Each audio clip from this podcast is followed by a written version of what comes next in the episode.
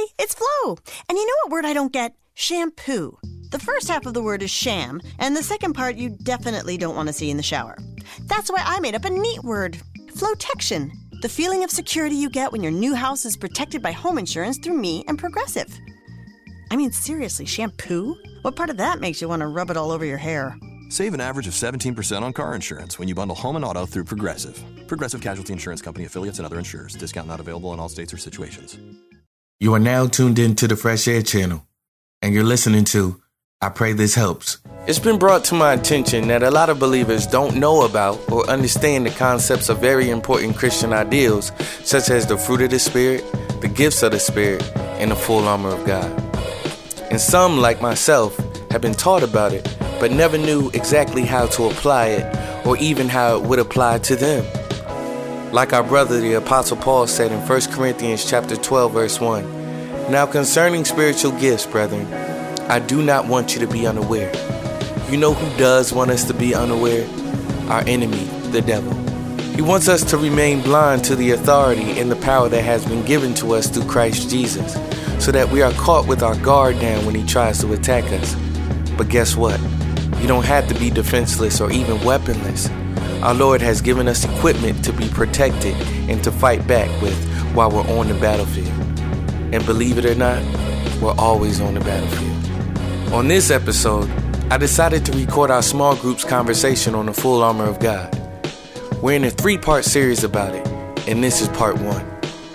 Now at times, they may sound distant, so it might take some turning the volume up and listening closely, but it's a great conversation nonetheless, so it's worth it. They were really happy about what we had talked about that night after it was over, and I pray you will be blessed as well. I'm Keith Roberson, and I pray this helps.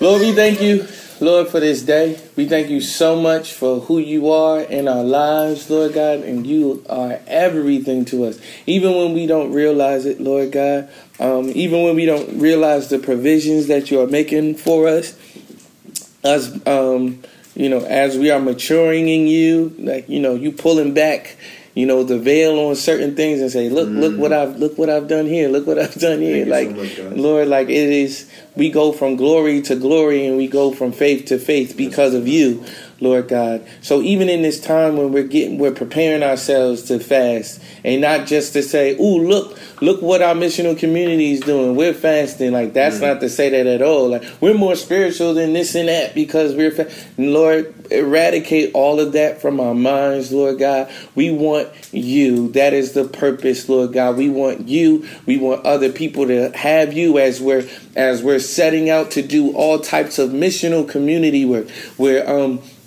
We'll be going door to door in this neighborhood with Darren, and we'll be doing certain things with David, as he's talking about doing the martyr thing and reaching out to people, on the martyr and so on and so forth. Lord God, this is the time for you to. We're saying to you, Lord God. We're availing ourselves to you, Lord God. Use us, Lord God. Our storage is empty and we are available to you. Lord God, I ask that you would bless this time, Lord God. It's going to be full of your word, and your word is already blessed. It is living and it is active. And it's sharper than any two-edged sword. Yes, so, Lord God, allow us to retain this information, Lord God, that you have provided us with from long time ago. Lord God, you are unchanging, and you go from everlasting to everlasting. We thank you. We honor you. We come against any distraction right now in the name of Jesus. Everything, like all today, Lord God, just had a headache trying to prepare for this thing. And I'm like, I don't get headaches. And then, Lord, you remember what we're talking about. So, Lord God, would you provide us, Lord God, with an extra anointing, Lord God, with extra grace, Lord God, in this season, Lord God. We love and we praise you. In Jesus' name we pray. Amen. Amen. Amen. Amen. Amen. Amen. Amen. Amen. Amen. How you guys doing? Y'all good? Blessed and hallelujah. Y'all good? It's been a minute, and I really feel blessed to really dive into this with you all. It's been a minute since I got to expound in this way. So again, we're talking about the full armor of God. And we'll be reading from, of course, for those of you who know, Ephesians chapter 6, verse 11 through 18.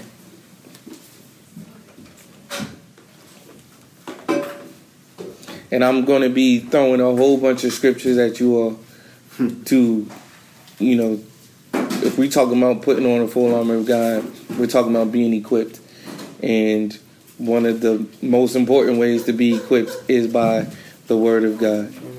So it's to also reinforce what I'm saying, but it's also to reinforce what's going to be coming. It's going to reinforce the the full armor of God, but also for you to use in the times like when you start doubting, because as we talked about on Sunday, there will be moments of doubt and so on and so forth. It is to help us in this time. So if everybody's there, I'll say it again, Ephesians chapter 6, verse 11 through 18. Y'all ready? Mm-hmm. Okay. Put on the whole armor of God, that ye may be able to... I know it's ye's and thous. Let me do this. I'm into it, but not everybody might not be. Thanks a lot. The King James version. Oh, come on, King James. Mm-hmm. I want to read. You get so bumped up. It's awesome. Yes. Ephesians 6:11. Come on. All right. I'm reading from the New American Standard Bible. I'm really churchy. I'll start from verse 10. Finally, be strong in the Lord and in the strength of his might.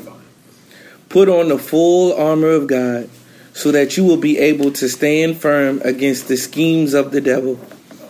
For our struggle is not against flesh and blood, but against the rulers, against the powers, against the world forces of this darkness, against the spiritual forces of wickedness in the heavenly places. Therefore, take up the full armor of God, so that you will be able to resist in the evil day, and having done everything to stand firm.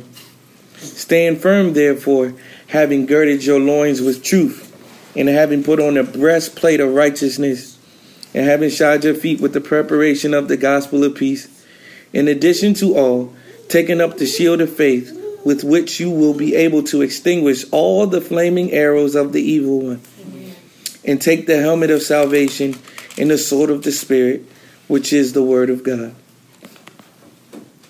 Amen. Amen. So, just reading this passage 10 through 18, what are some of the things we observe reading this passage? And we have weapons. He said, "Finally, my brother, be strong in the Lord and the power of His might." And we always sometimes think it's through our strength that we do something, and it's really through God's strength, and that's why He said, "Like be powerful, be strong in the Lord and the power of His might, not our might." Amen. Amen. Amen. That's good. Amen.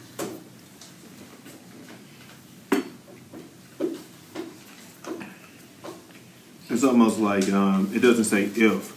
It says put on the full armor of God, so you can stand against the full scheme, all the schemes of the devil. Yeah. So it doesn't say like, yo, it might happen. It's saying that, oh, it's going to happen. You're a believer, and you need to have on this full armor because he's going to employ his schemes. What's up, Stephen? So it says our struggle is not against blood and flesh, but against the rulers and the authorities of the world, rulers of this darkness. So the interesting thing with that is he says that there, but in Galatians 5, where it talks about the works of the flesh and the fruit of the spirit, he talks about how the flesh wars against the spirit and the spirit against the flesh. So. In this context, of course, he means that when he says we wrestle not against flesh and blood, while it got me thinking, while you can have disagreements with people, or let's say you may be in a situation as a Christian where you're, let's say you have like a person who's like a non-believer, and you may maybe like your boss on the job or somebody who really provokes you to anger, or whatever. It's easy to get caught up in thinking that person, at least in the way you react, that they're like the enemy. Oh, I gotta, it's easy. And so at the end of the day, I think what you're trying to say is, that person is not the enemy. Mm-hmm. The enemy is actually invisible. It's the evil spirits. But so you're not. Our ultimate battle is not with them. You know what I'm saying? Yes. It's not. Absolutely. But at the same time, we have to fight against our flesh, as he says in Galatians 5, and I guess that's part of that as well, fighting, because our flesh would want us to. Absolutely. Absolutely. If I can be talking what you said, like, basically everything is spiritual first. So, like if he said, we wrestle not against flesh and blood. So, it's not you that's doing it, it's the spirit that's working in you, or the spirit that's influencing you if you're a believer. No. It's the spirit that's influencing you to do whatever you're doing at that time. So, but I don't want to get into the whole, can Christians be possessed or whatever. I ain't trying to get into all that. But I'm just saying, it could be the spirit that's influencing you to do whatever you do, and so it's really not you. It's. Well, you mean like as far as like doing the right thing for God? No, as far as like doing the wrong. Like if he said we wrestle not against flesh and blood. Yeah, no, it's like no. Yeah, so you piggybacking off of what Stephen said. Absolutely. Absolutely. I think you do what you don't. I said you do what you don't. You don't wrestle against flesh and blood in terms of. Your enemy is not that, but you do kind of your flesh wars against your spirit, because your flesh does not want to please God; it wants to please us, And your flesh, and also you can take it like we wrestle not against but against like my flesh want to slap you in the face, But I know it's not you doing this, so I'm not going to do it, but.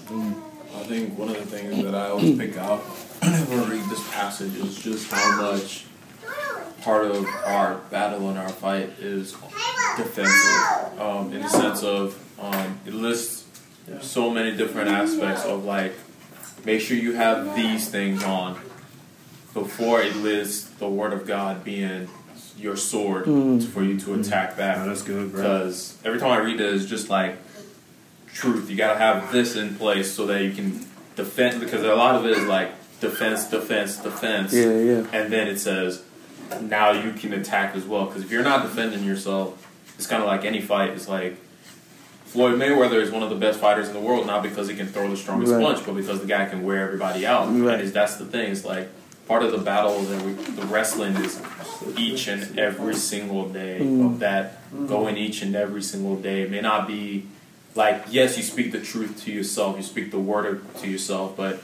every day there's something new. So if you don't have that truth of God in your life speaking over yourself, that you don't, maybe you don't even need it actively, but it's spoken over you and you're in it, standing in it.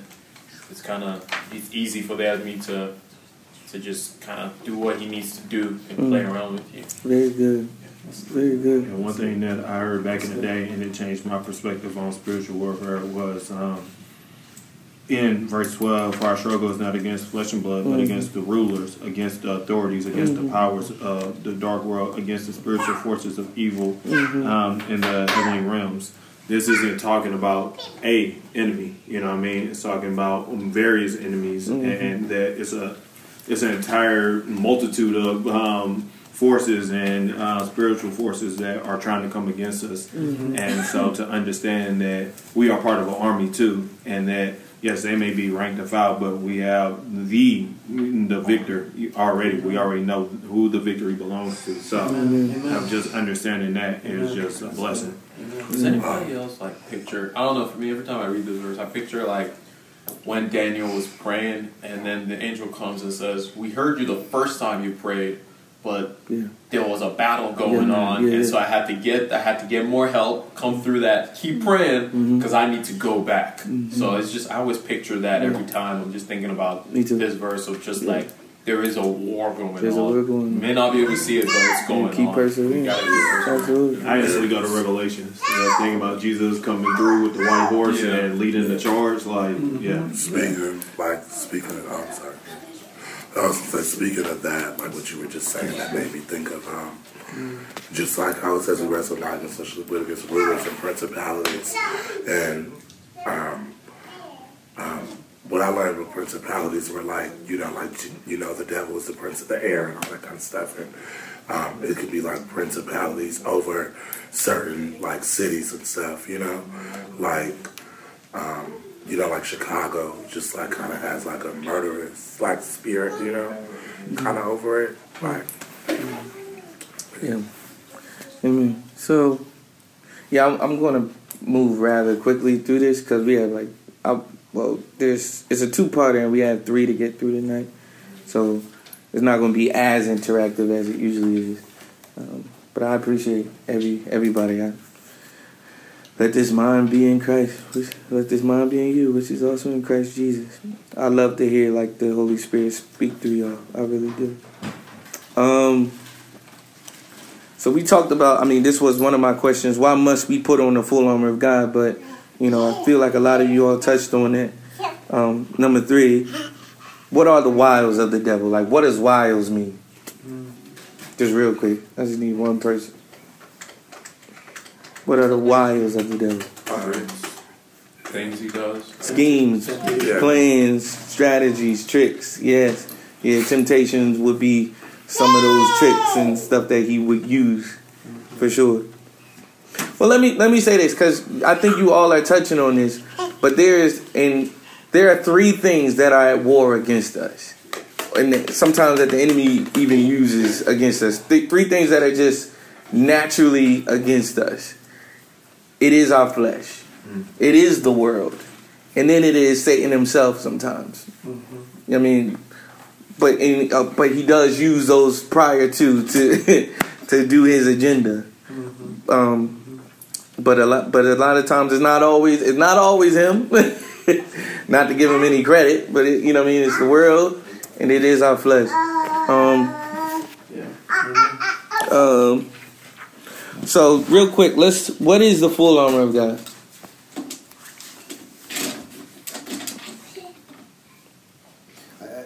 It seems to me that the things that he lists, although he uses that kind of the imagery, it kind of relates to the fruit of the Spirit, the gospel of peace, and amen. What is that stuff? Breastplate of righteousness, shield of faith is one of the fruits, peace is one of the fruits. It's really putting on Christ. That's what it is. You're putting on the whole armor of God. It's putting on Christ, because that's the only way that you're able to. You're getting way ahead of me. You're getting ahead of me. Oh, sorry. Do your thing. Go ahead. Praise the Lord. Nope. Praise God. This ain't about. He said, breastplate of righteousness, gospel of peace, helmet of salvation. So all these things you put on unless you put on Christ. Exactly. Amen. It all comes with Him. Exactly. That was one of the things I noted as well. Like when I was studying this, I'm like, He is our salvation. He is our righteousness. He is our peace. He is the author and the finisher of our faith. He is the truth. Right. So yes, absolutely. He is the word. Yes. Mm-hmm. Amen. Yeah. Amen. I'll skip this for now because we got a lot to get through. So this week or today we're going to talk about three of the three pieces to the full armor of God. So the belt of truth, the breastplate of righteousness, and the preparation of the gospel of peace. So for short, we'll just say the shoes of peace. When the Apostle Paul describes the armor of God, he is talking about more than a simple set of helpful tips. He's talking about the impregnable defenses of the Almighty God. These are keys to withstanding the attacks and onslaughts of the great dragon of old, Satan the devil. They are ultimate and infinitely powerful tools available to us as Christians. Like when we think of armor, like I just had a thought, like while I was, again, studying this, I'm like, armor sometimes can be penetrated, you know what I mean? But like this armor cannot be penetrated. This is not the type of armor that can be penetrated. We have to take it off in order for it to penetrate us. Come on, man. Got that Iron Man suit on. The belt of truth. So the belt, known as, I'm going to stumble over these words. These are Greek words, so bear with me. The belt, known as the cingulum or the balteus, played a crucial role in the effectiveness of a soldier's armor. It was the belt that held the scabbard, and that's like where you put your sword, without which there would be no place to put a sword. Oh, my bad. I wrote this. Imagine an overzealous soldier fired up and charging out into battle, but without his belt, and consequently without a weapon. The Nelson Study Bible says from the belt hung strips of leather to protect the lower body. The Matthew Henry commentary says the belt girds or secures all the other pieces of our armor. Truth should cleave to us as a belt cleaves to our body. So basically, all of this other stuff, like it's all of the other armor that we put on, it won't hold up without truth. It won't hold up without the belt, which is truth. Like, so if we don't have truth, but we have faith, faulty. What are we talking about? If we have truth, but we got the salvation, the helmet of salvation, we're, like, woe be unto us, the Bible talks about. So it has to be true. And we have to stand on, well, we'll get to that.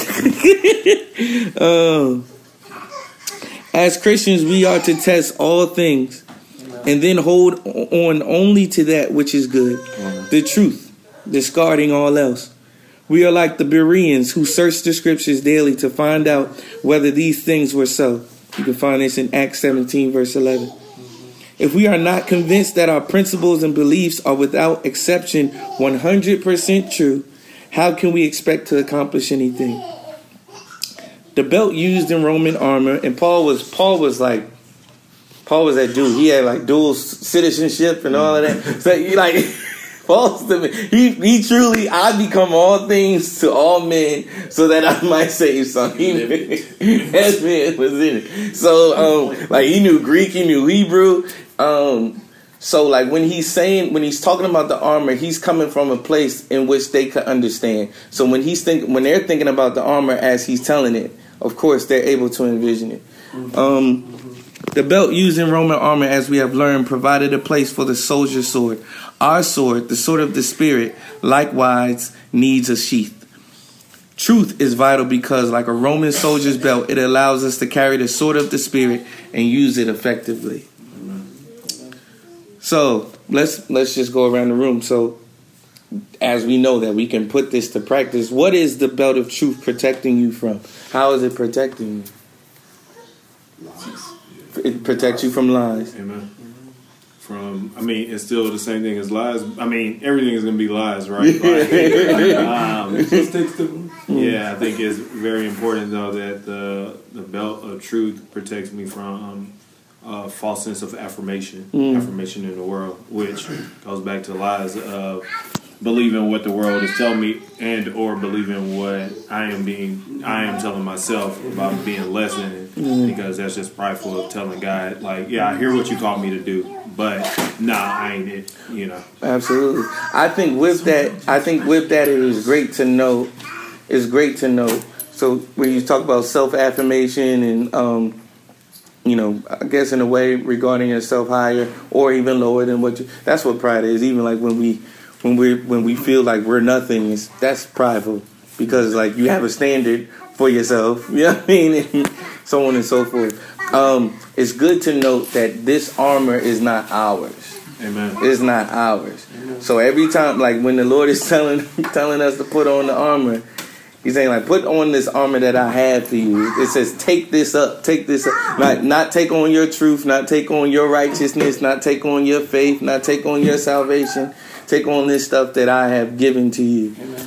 And so we put our trust in God and not in ourselves. I've said this for like the past year now, like when I learned that, like what is faulty armor? What is the opposite of the full armor of God? Thinking you're good. Like, just like, I'll say it's like, even though you think when you've accepted a false truth of what the Bible says, and you've taken that and ran with it, and you think, I'm set, I'm good, can't nobody check me, go ahead and go on y'all, like, because I'm good. In essence, pride. Amen. Pride is faulty armor. Amen. Self-righteousness. Pride. Or like you said earlier, a form of pride. Yeah, the lowly standard of like, I can't be this good for God to save me, and God is calling you to do these things, but you're telling God, no, you made a mistake. I'm not this good. To I don't believe in trusting you that you made me the way that you made me. What Kalichi said made me think of, I think it's like 2 Corinthians 10 something.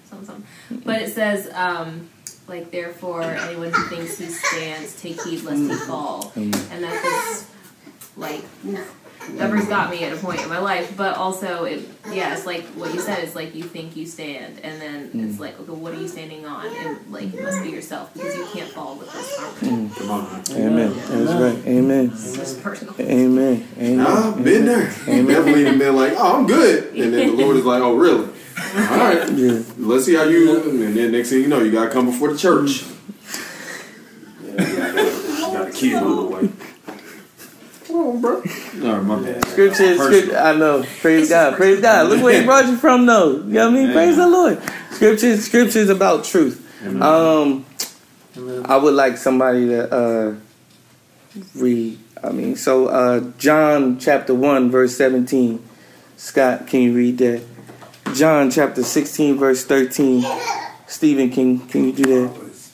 John, like Matthew, Mark, Luke, and John, or John the Gospel, the Synoptic Gospel. John, because the other ones are First John. The other ones are First John, Second John, Third John. So just John. Yeah, the Gospel of John. Read the Gospel according to John. John, which one? Thank you. What verse? Chapter 1, verse 17. Stephen, John chapter 16 verse 13. I knew it. I said it. I had it in my head. I was reading it as in. Karis, can you read John chapter 17 verse 17? Diamond, you doing something? Can you read Psalm 25 verse 5? In Kalichi, John chapter 8 verse 31 and 32. All right, Scott, go for it. It's John chapter 17. John chapter 1, John, verse 17. For the law was given through Moses, grace and truth came through Jesus Christ. For the law was given through Moses, grace and truth came through Jesus Christ. That was John, for those of you taking notes, that was John chapter 1, verse 17. Go ahead, Stephen. John 16:13, but when he, the Spirit of truth, comes, he will guide you into all truth. For he will not speak from himself, but whatever he hears, he will speak, and he will proclaim the things to come. He will proclaim to you the things to come. Amen. That was John chapter 16, verse 13.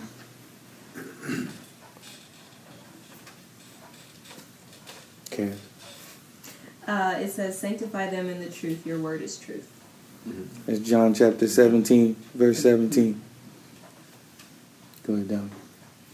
Psalm 25, verse 5. Guide me in your truth and teach me, for you are God, my Savior, and my hope is in you all day long. That was Psalm 25, verse 5. John 8, 31 to 32. Then Jesus said to those Jews who believed him, if you abide in my word, you are my disciple indeed. And you shall know the truth, and the truth shall set you free. Amen. John chapter 8, verse 31 through 32. Awesome. So now we'll move on to the breastplate of righteousness. I love this one. The breastplate was a central part of the Roman soldier's armor. It provided protection for the torso, which contains vital organs like the heart, lungs, and so on. Without a breastplate, a soldier would be asking for death, as any attack could instantly become fatal. With the sturdy breastplate, the very same attacks become ineffective and useless, as blows glance off the armor. Proverbs 11, verse 4 says, "Riches do not profit in the day of wrath, but righteousness delivers from death." Proverbs 11, verse 4. Mm-hmm. You said that's really good. Yes. Riches do not profit in the day of wrath, but righteousness delivers from death. Like righteousness, like literally protects you. You know what I mean? Like, sound like it should have been in Ecclesiastes. It's like that's one of them. Like I mean, in Solomon. Oh yeah. It's one of them. Like yeah, bro, y'all chasing after the wrong things. Mm-hmm. Mm-hmm. Mm-hmm. Without righteousness, we leave ourselves open to almost certain death. With righteousness, just as with the breastplate, the otherwise fatal attacks of our enemy are thwarted. To be righteous is to do what is right in God's eyes. That is righteousness. That is to be righteous is to do what is right in God's eyes. That's important, because like to do what is right according to man's standards, not the same as God's standards. To do what is right in our standards is not according to God's standards necessarily. I mean, we have to be aligned with God to say, oh yeah, I'm doing what is right in God's eyes. God's commandments are righteousness. In contrast, lawlessness is sin, and sin is the opposite of righteousness. So to be righteous is to obey God's law of love. I hear you, brother.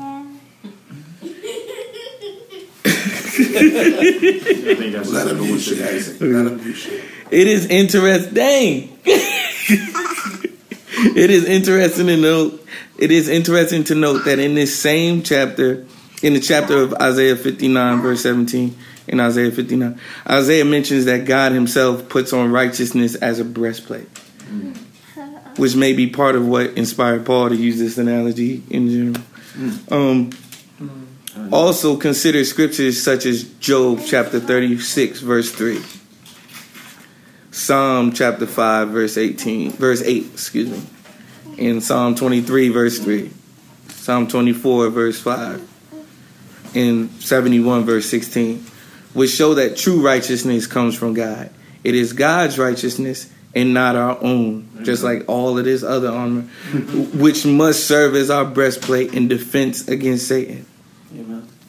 So like when we talk about righteousness and we talk about being righteous, like you can think of a myriad of ways in which living holy protects you from a myriad of things. No.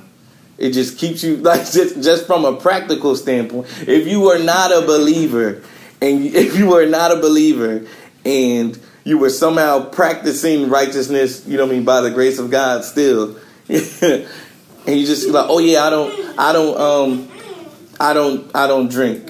I don't get drunk or whatever. I don't get drunk. I was like, it's less probable that you would be in certain situations. We can agree on that. I'm not saying that you won't, but like it's way less probable if we can agree on that. Oh yeah, I don't have sex outside of wedlock.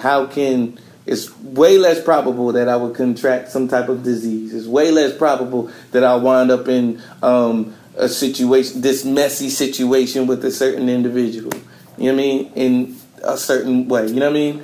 Mm-hmm. If I'm living righteously, there's just certain things that just, you know what I mean? Mm-hmm. And in that, I also believe, you know what I mean? This is Keith. With scripture too. So God. I'm speaking for him. It is like God.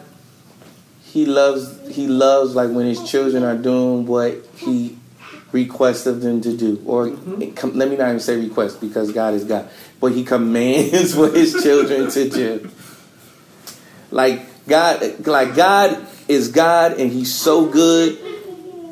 He's good, like he's so good that like I could just tell you to do this and that be it. You know what I mean? But I tell you to do it and I reward you for doing righteousness. I reward you for it. Amen. I reward you for walking in my way. Mm-hmm. Amen.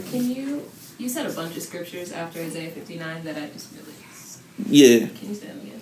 Job. Oh, we ain't even gotten into the other script. Job chapter 36, verse 3. Mm-hmm. Psalm chapter 5, verse 8. Psalm chapter 23, verse 3. Psalm chapter 24, verse 5. And Psalm 71, verse 16. Verse 16. Thank you. So what is the breastplate of righteousness protecting us from? Lawlessness and ourselves. Amen. Mm-hmm. You know what's so flabbergasting to me? Like, us in and of ourselves, you know, the Bible talks about how our righteousness is that of a filthy rag. But if we put faith in our Lord and Savior Jesus Christ, we become the righteousness of God. Amen. Like that's. Amen. He says, you are the righteousness of God. Yeah. Like, are you serious? Like. It's like, how is that possible? Like, he just wipes that slate so clean. Like, you don't matter. There's the one. Like, bro, cause in Rome, I think it's Romans. I'm getting off track. I'm not really, but let's not go down that road. Scripture is about righteousness. I don't have to prove it. The word proves itself. Scripture is about righteousness. Proverbs chapter 21. Proverbs 21:21. For the second time, we'll read like 3. Psalm 112, verse 6. Matthew chapter 6, verse 33. Psalm 34, verse 15. 34 or 24? 34. You said Proverbs 21. 21? Yes. I'll read that one. Okay. Darren, if you could read Psalm 112, verse 6. Sure. Chris, if you could read Matthew chapter 6, verse 33. Also, Proverbs chapter 10, verse 2. I said that. Matthew chapter 5, verse 6. Psalm 34, verse 19. In 1 Peter chapter 2, verse 24. I'll read 1 Peter chapter 2, verse 24. Go for it. Ready? Mm-hmm. Okay. This is Psalm 112, 6. For the righteous will never be moved. Mm-hmm. He will be remembered forever. Mm. Amen. Proverbs 21.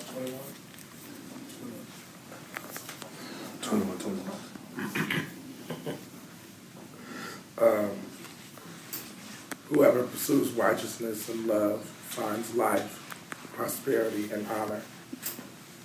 Amen. You want to read? So what's the there it is.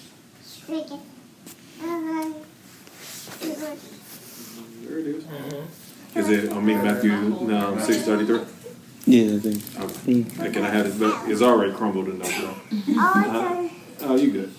But seek first his kingdom and his righteousness, and all these things will be given to you as well. Amen. 1 Peter chapter 2, verse 24. And he himself bore our sins in his body on the cross, so that we might die to sin and live to righteousness.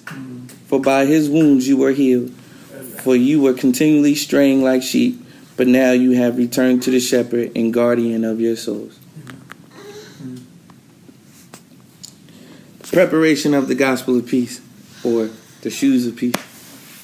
Romans chapter 10, verse 15. And he says, and how shall they preach unless they are sent?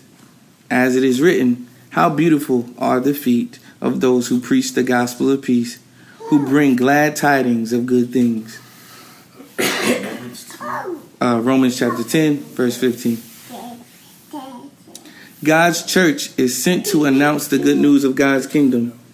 which will spread his way of peace around the whole world. Having our shoes on, we are ready to move, to spread these glad tidings to others. John chapter 14, verse 27. Peace I leave with you. My peace I give to you. Not as the world gives do I give to you. I'll say that again. Not as the world gives do I give to you. Let not your heart be troubled. Never let it be afraid. The sandals of the Roman soldier often were fitted with nails. I love this. Were fitted with nails or armed with spikes, like so on the bottom. They would be at the, you know, kind of like cleats, but like I think they were longer than cleats. Cleats give you grip. These kept you in place. They kept you sturdy. The sandals of the Roman soldier were often fitted with nails or armed with spikes to make the hold firm in the ground. God's good news and our mission, our marching orders, to preach it, serve as our firm foundation. When we truly allow ourselves to take comfort in the good news promised by God, there is nothing from outside ourselves that can trouble our hearts or give us reason to be afraid. Christ has overcome the world. John chapter 16, verse 33. And so we have nothing to fear from it.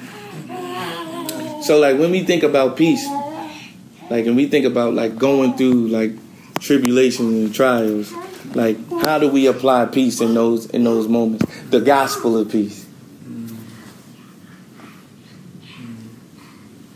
To know that it's not what the world, like, I know one thing that I literally meditate on is, my peace I give to you. My peace I give to you. Yeah, and then I think about, all right, well, if Jesus is giving me his peace, let me think about the times where he needed the most peace. And on the cross, like, forgive them for they don't know what they do. Or, you don't take my life, I lay it down willingly. Just these moments of supreme peace of life during the roughest moments that we can ever imagine. Jesus is like, Father, you're in control. Like, amen. He modeled so perfectly well how to give any stress, any tension back to God and not try to take it on yourself. Yeah. Philippians 4 verse 47 says, rejoice in the Lord always. Again I will say rejoice. Let your reasonableness be known to everyone. The Lord is at hand. Do not be anxious about anything, but in everything by prayer and supplications with thanksgiving let your requests be made known to God. And the peace of God which surpasses all understanding will guard your hearts and minds in Christ Jesus. So when things are troubling us, God wants us to talk to him. That's right. Let our requests be made known to him, and he promises that peace that surpasses all understanding will guard us. Amen. The peace is our relationship with the Lord, and access to him, to be able to talk to him anytime about our concerns. Amen. That brings peace. Absolutely. Amen. And that reminds me of I don't want to say story because it sounds when I'm thinking story I'm thinking happened in the Bible. So, it is a story. That's how I feel about characters. I don't like saying characters from the Bible. Oh, no, nah. You don't say characters. I say people from the Bible or characters. Nah, they're people. They were characters, but we're not arguing. Yeah, I'm with you. So the earth is flat. Yeah. Yeah. So if I catch that on Sunday, sorry. Oh, he definitely threw it in there. Yeah, God, the Spirit, that was the Lord. So the Bible talks about, like, you remember the story in the Bible, like when they were out to sea, Jesus and the disciples, they were out to sea, and they were like, "Yo, don't you care if we perish? Don't you care?" And and Jesus is sleeping. I feel like Jesus was in the back with a hat over his face. Like, yeah, me too. They said they found him at the bottom. They found him at the bottom of the sleeping. And so they was like, "Yo, don't you care if we perish? Don't you care?" And he goes up and he says what? He says, peace be still. Personally, I don't believe he was just talking to the storm. I think he was talking to them as well. And so that is the type of peace that Jesus exhibited, the type of peace that we need to have. because he is in the ship with us. He is going through this stuff with us. He said, look, he said, I've overcome the world. John 16, verse 33. He said, I tell you these things so that you might have peace. Amen. He said, in this life you will have tribulation, but take heart, for I have overcome the world. I want to share, but I'm long-winded, so I'm going to try and make it as quick as possible. I'm going to start off by saying thank you for this word, and thank you for the messenger who sent it, because this is what I'm going through right now. Praise the Lord. I thank God for that. Praise the Lord. His confirmation in this meeting. I battle depression, and some days are good, some days are not so good, and this happened to be my not so good day. But I thank God for healing, because He gave me a word today before I got here.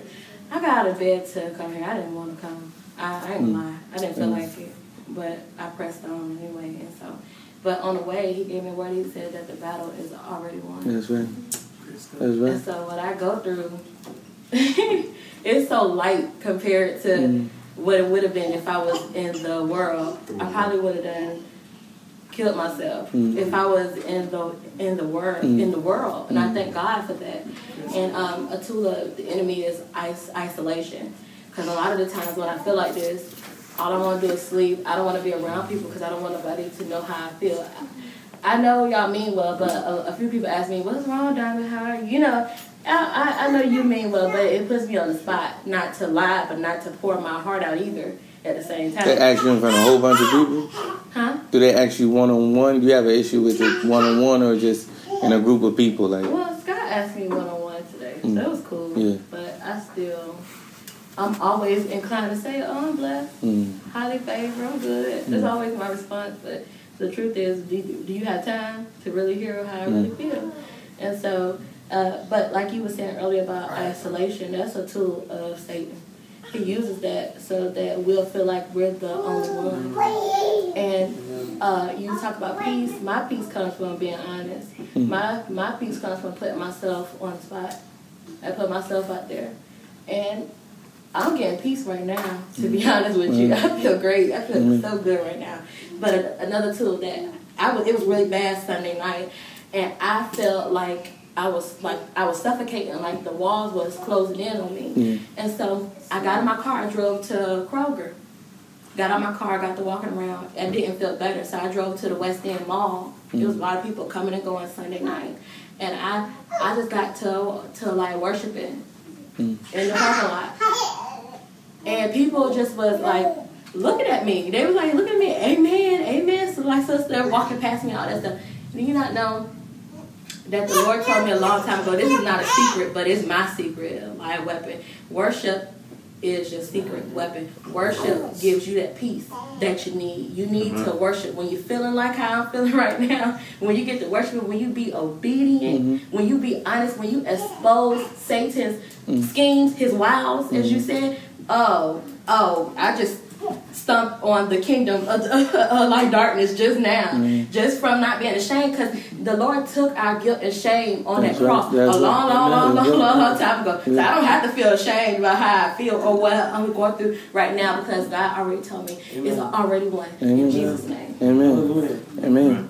And that's why you got peace. Like, that's why you got peace. Like, because... amen. That's what. So my peace is worship. I'm sorry, it was long. I know. No, absolutely. You can definitely find peace in worship. Like, I don't know if Darren heard me the other night, but I was up all night. I was up until 6 a.m. Yeah, just worshiping. I woke up sometime and I listened close. I was like, "Is he all right?" I was like, "Oh no, he's singing." I was crying. Like, I was like crying. Like, just. Like, I can't believe I'm up at 6 o'clock in the morning. And I have to be up at 9. I have to be at Blueprint at 9 to record something. And I'm up just worshiping God. Like, he's so faithful. Yeah. I didn't get up at 9. I got up at 10:30. And I was like, Lord. And I said this. I said, Lord, if I miss what I'm supposed to miss, it's your fault. I'll give you peace right after. Yeah, and I got everything. I got everything I was supposed to get. Yeah, I walked in. They was like, thank you for being here today. I was like, that's right, because me and God, we was having time last night. Yeah, no, absolutely. No, like, we're created to worship God. We're going. You're supposed to get peace when you do what God. First of all, what you're supposed to do. We're supposed to worship the Lord and do what you're created to do. You know what I'm saying? We wonder why things go haywire when we worship these things of the world. Because we're wired to worship something. You know what I mean? Like, not worshiping God. Exactly. That's right. I just wow. Okay, I don't even have a lot to say. I feel like if I start talking about it, I'm gonna cry. But this is what I needed on a million levels. So I just praise the Lord for that. And kind of like you said, like, you didn't feel like coming. I didn't either. I just drove back from Charlotte. I was home for 10 minutes, and then I came out here. And the only thing that kept me coming was that I said that I was going to bring fries. Just praise the Lord. Next time I see you, like, with no fries up. No, like, but I'm really glad Chris heard from the Lord on this. Because, you know, it's so funny, like, how God ties stuff together. Because I was like, bro, I had a conversation with Kalichi on a Saturday, and I told Kalichi, I was like, I'm going to talk to Chris about this. Don't you worry. I'm going to talk to Chris about this. So I was like, yeah, we definitely doing this. This confirmation. I just need to see, like, if everybody's on board. And so I presented that to him, and Chris was like, yeah, I also feel like we need to, before we even get there, we need to talk about the full armor of God, because we're going into war, so on and so forth. So I praise God for Chris hearing from the Lord and, like, being obedient to the Spirit. Chris, can I say something? Okay, I'll make it short. Is it pertaining to? Yeah. Why would it not? Oh, but no. Go ahead, Scott. It might be a while in the circle, but it comes back. Do you think, baby? Praise the Lord. But anyway. Make it a stomach circle. Yeah. But anyway. Praise the Lord. So first, like, Moochie's word on Sunday was, like, so on point. Yeah, his word on Sunday was, like, so on point. Diamond, if you get a chance, you should listen to Moochie. He's a pastor that used to be at Blueprint, but then he got... he's from Florida? Yeah. Oh, well, yeah, you should listen to his word on Sunday or something. But, yeah, so just from that, and then even today, I was like, oh, we're talking about this? Okay. Like, I was just like, oh, okay, this is, you know, something I needed. And then when Diamond said that she's, like, her secret is worshiping, I was like, that's the same thing for me. Like, if I'm going through this, I'm going to worship my way through. Yeah. The whole thing. Yeah. Well, the enemy's overall thing is to get the focus off of God. Yeah. To get the focus off of... Whatever means necessary. Exactly. And his whole thing is to get us in the flesh. It is to get us to take off of this armor. Mm-hmm. That is... Because, again, this armor is impenetrable. But... when we take it up, he was like, I need to continue to plug at this doubt. I need to continue to plug at this situation. So that they don't stand firm on the gospel, so that they don't stand firm on their salvation, so that they don't stand firm on their faith, so that they don't stand firm on truth. Because this is when I can do my thing. They're in the natural. He knows that we I don't know if you know it, but we are spiritual beings. We are spiritual beings. So, and he's a spiritual being. But he's like, all right, I know if I get them out of there, wherever they're powerful at, which is in the spirit. Amen. I got you. That is, and I don't want us to become, so spiritual. No, be spiritual. The Bible says be spiritual. No, I got you. I don't want us to become experts in the enemy's tactics and not experts, not even more experienced and expert, and have greater expertise in the Lord's tactics, in the Lord's ways, and what the Lord is doing. So, like, yes, praise God. We know what the enemy is. It's the same thing. It's been that way for years, however long we've been on this earth. It don't really change. But more importantly, God never changes, and His word is true. Amen. His ways work. You know what I'm saying? Just stand firm on the Lord. Stand firm on the Lord. Scriptures on the gospel of peace. Romans chapter 5, verse 1. We already talked about John chapter 16, verse 33. Excuse me. Darren already read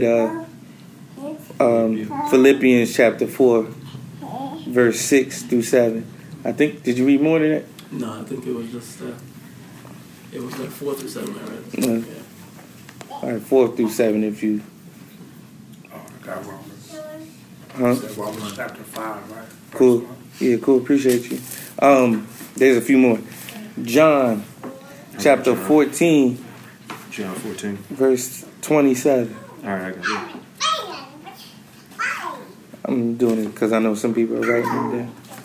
1 Peter chapter 3, verse 15.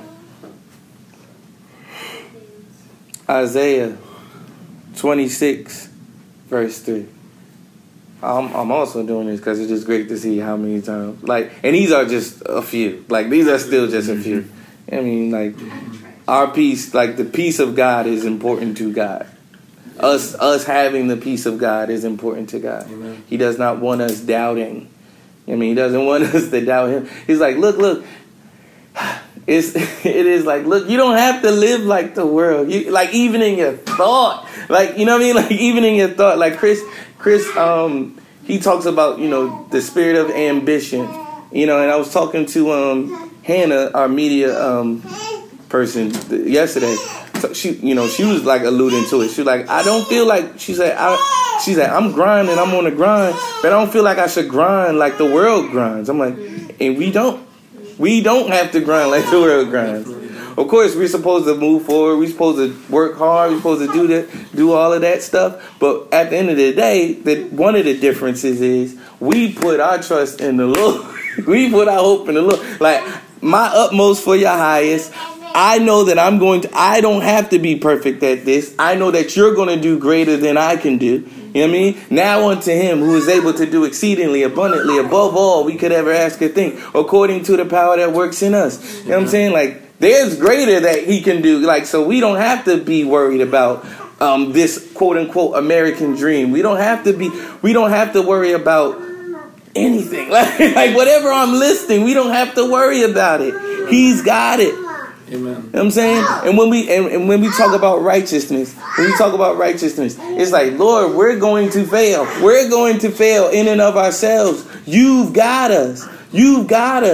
Thank you so much. Amen. When we talk about truth, we don't have to worry about, all right, well, cool, is this true? Is this not true? Like, God has told us what truth is. He is true. Amen. His word is true. Amen. Amen. So, yeah, those are, Romans chapter 8.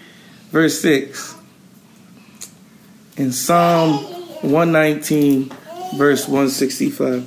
I'll read Psalm 119, verse 165. So whomever wants to read, go for it. Romans chapter 5, verse 1. Therefore, since we have been justified through faith, we have peace with God through our Lord Jesus Christ. Mm-hmm. I guess I could just read the rest of it. Through whom we gain access by faith into His grace, which we now stand.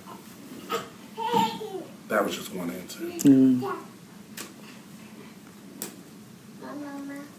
2. Romans 8 verse 6. For to be carnally minded is death, but to be spiritually minded is life and peace. Mm-hmm. Because the carnal mind is enmity against God, for it is not subject to the law of God, though indeed can be. So then, those who are in the flesh cannot please God. Mm. Mm. Mm-hmm. Can you give me John 14 again? Two? It was John 14. 24, I think. Okay. Wait, 27. Yeah, 27. Yeah, thank you. I read John 14:27. Peace I leave with you. My peace I give you. I do not give you as the world gives. Do not let your hearts be troubled, and do not be afraid. You just said that. Yeah, I mean, somebody read it before, too. Yeah, all right. But you just said it. You did say it at some point, mm-hmm. too. Yeah. Mm-hmm. Nobody else? Did I give... Oh, no. Okay. All right. All right. Psalm 119, verse 165. Those who love your law have great peace, and nothing causes them to stumble. Jeez. Mm-hmm. Wow. Those who love your law have great peace. What's up? Psalm 119, verse 165. Jesus. Those who love your law have great peace, and nothing causes them to stumble. Like, that's all three. I feel like that's all three. Amen. Armor, right? Like the ones that we went over right there. Mm. Righteousness, peace, truth. Mm.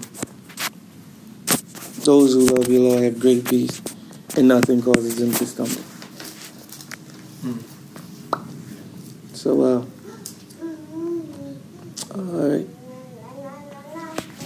Amen. So, the other thing, I should have mentioned this earlier. So the book of Ephesians is if you split it up, one way you can split it up. You can split it up into three parts, if you will. It talks about the wealth of the believer. It talks about the walk of the believer. And it talks about the warfare of the believer. Like, so it's like just like these three things that you have to memorize.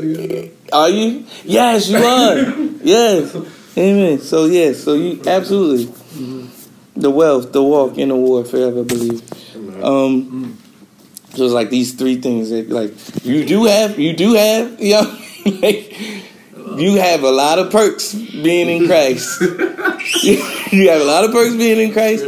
Amen. Then you got some stuff to do, and then there's some stuff that ain't too pretty right here. You want right here the warfare part, and even it start like the enemy knows. Like the enemy knows if we war against him, we're going to win. That's why he doesn't want us to war against him. That's why it was hard for y'all to come out today.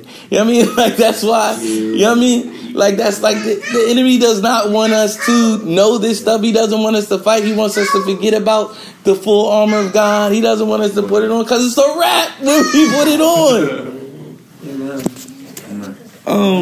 So yeah, the warfare. One of the passages I listened to. The warfare that we have as we grow in Christ. It's basically this: the more spiritual you become, the more hassled you get. It's not about like because sometimes I guess we think like how the world thinks like the better I get at something, the easier it becomes. Like nope, new levels, new demons. But praise God. Advanced warfare. Amen. But we're doing, but like we can take heart because we're doing it for God, and like we're going higher in the Lord, which means like we are a threat to the enemy's camp. We are a threat to the enemy's camp.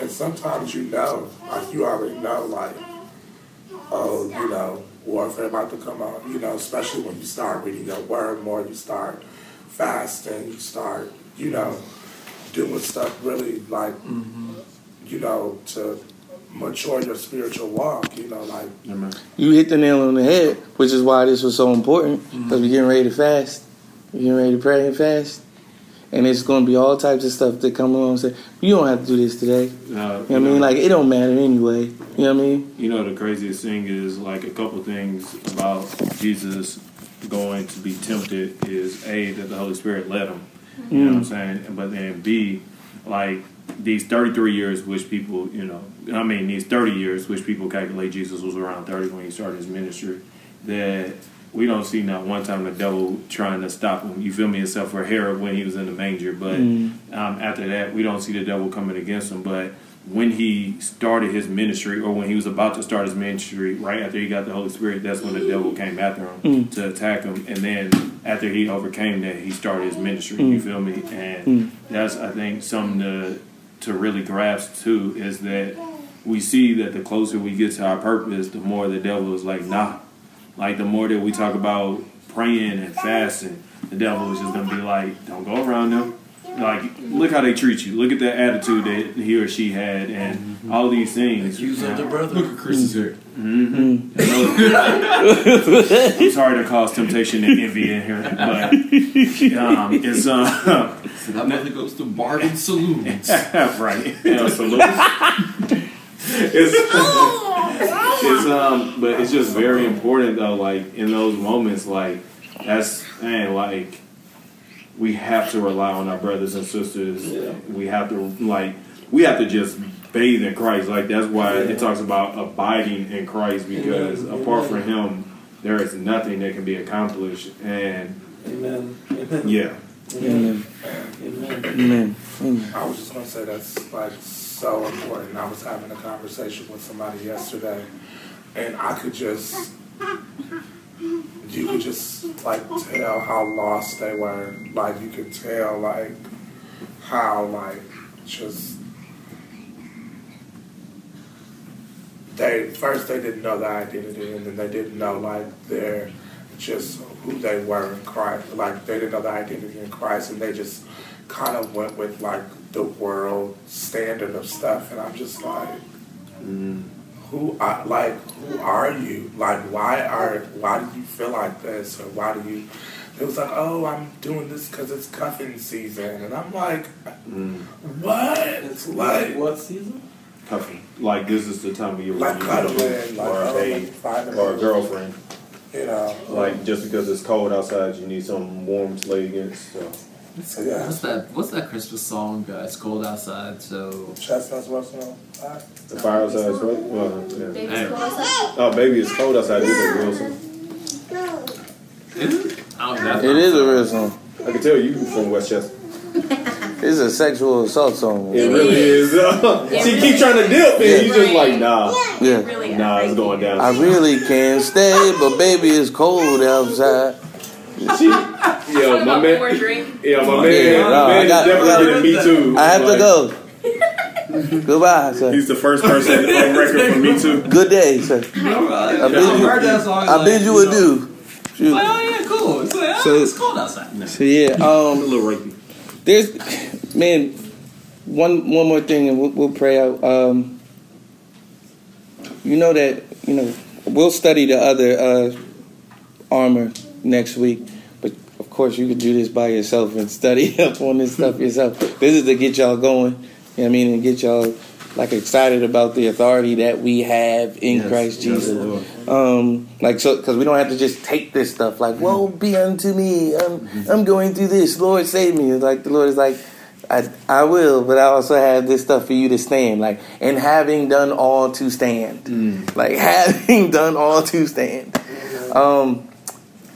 I need to practice this again.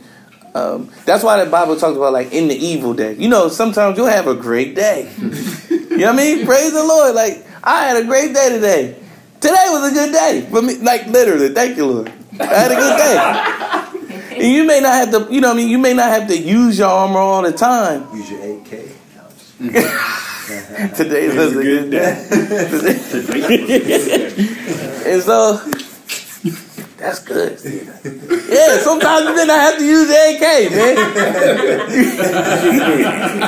Oh, when pastors try to make it relevant. Yeah, so, but, like, it talks about, like, yo, be ready because it's coming. Like, it's coming. It's like, in the evil day. Like, so the evil day isn't just one day. Right. The evil day was the other day for Diamond. You know what I mean? The evil day was Sunday when she was going through what she was going through. You know what I mean? Like, the evil day was when Scott's brother said whatever he said to him that, like, just made Scott, like, question all whatever, his whole existence. You know what I mean? Like, the evil day is whenever attack is coming against you. You know what I mean? So you have to be ready. Like, as soldiers, they were ready. They stayed girded with this stuff. You know what I mean? So every morning it is good practice to, you can pray. You can pray for the full, I mean, you have it, but you can pray like, I'm getting myself in the mindset. Also, Lord, please help me to put this on. Please help me to to trust in you. Please help me to, you know, the helmet of salvation, the shield of faith, the sword of the Spirit, the breastplate of righteousness, having my feet shod with the gospel of peace. You know what I mean? So number one, I could tell people about, I'm ready to tell people about the gospel of Jesus Christ. Why are you so peaceful? Oh, the gospel. Let me tell you about this peace that I had. Or when you don't even have to tell anybody, or you don't have, it may not always be an opportunity to tell somebody, but you need it for yourself right then and there. Yeah. You know? So you can pray for that. The Lord is there for you, and He is your helper. He's there to help you put the armor on. He's there to help you keep it on. He's there to say, look, remember this? You need this. Remember that? Hey, man, you dropped this. Put this back on. You know? So let's pray. And then I guess we can do prayer requests and all that. Somebody else can pray.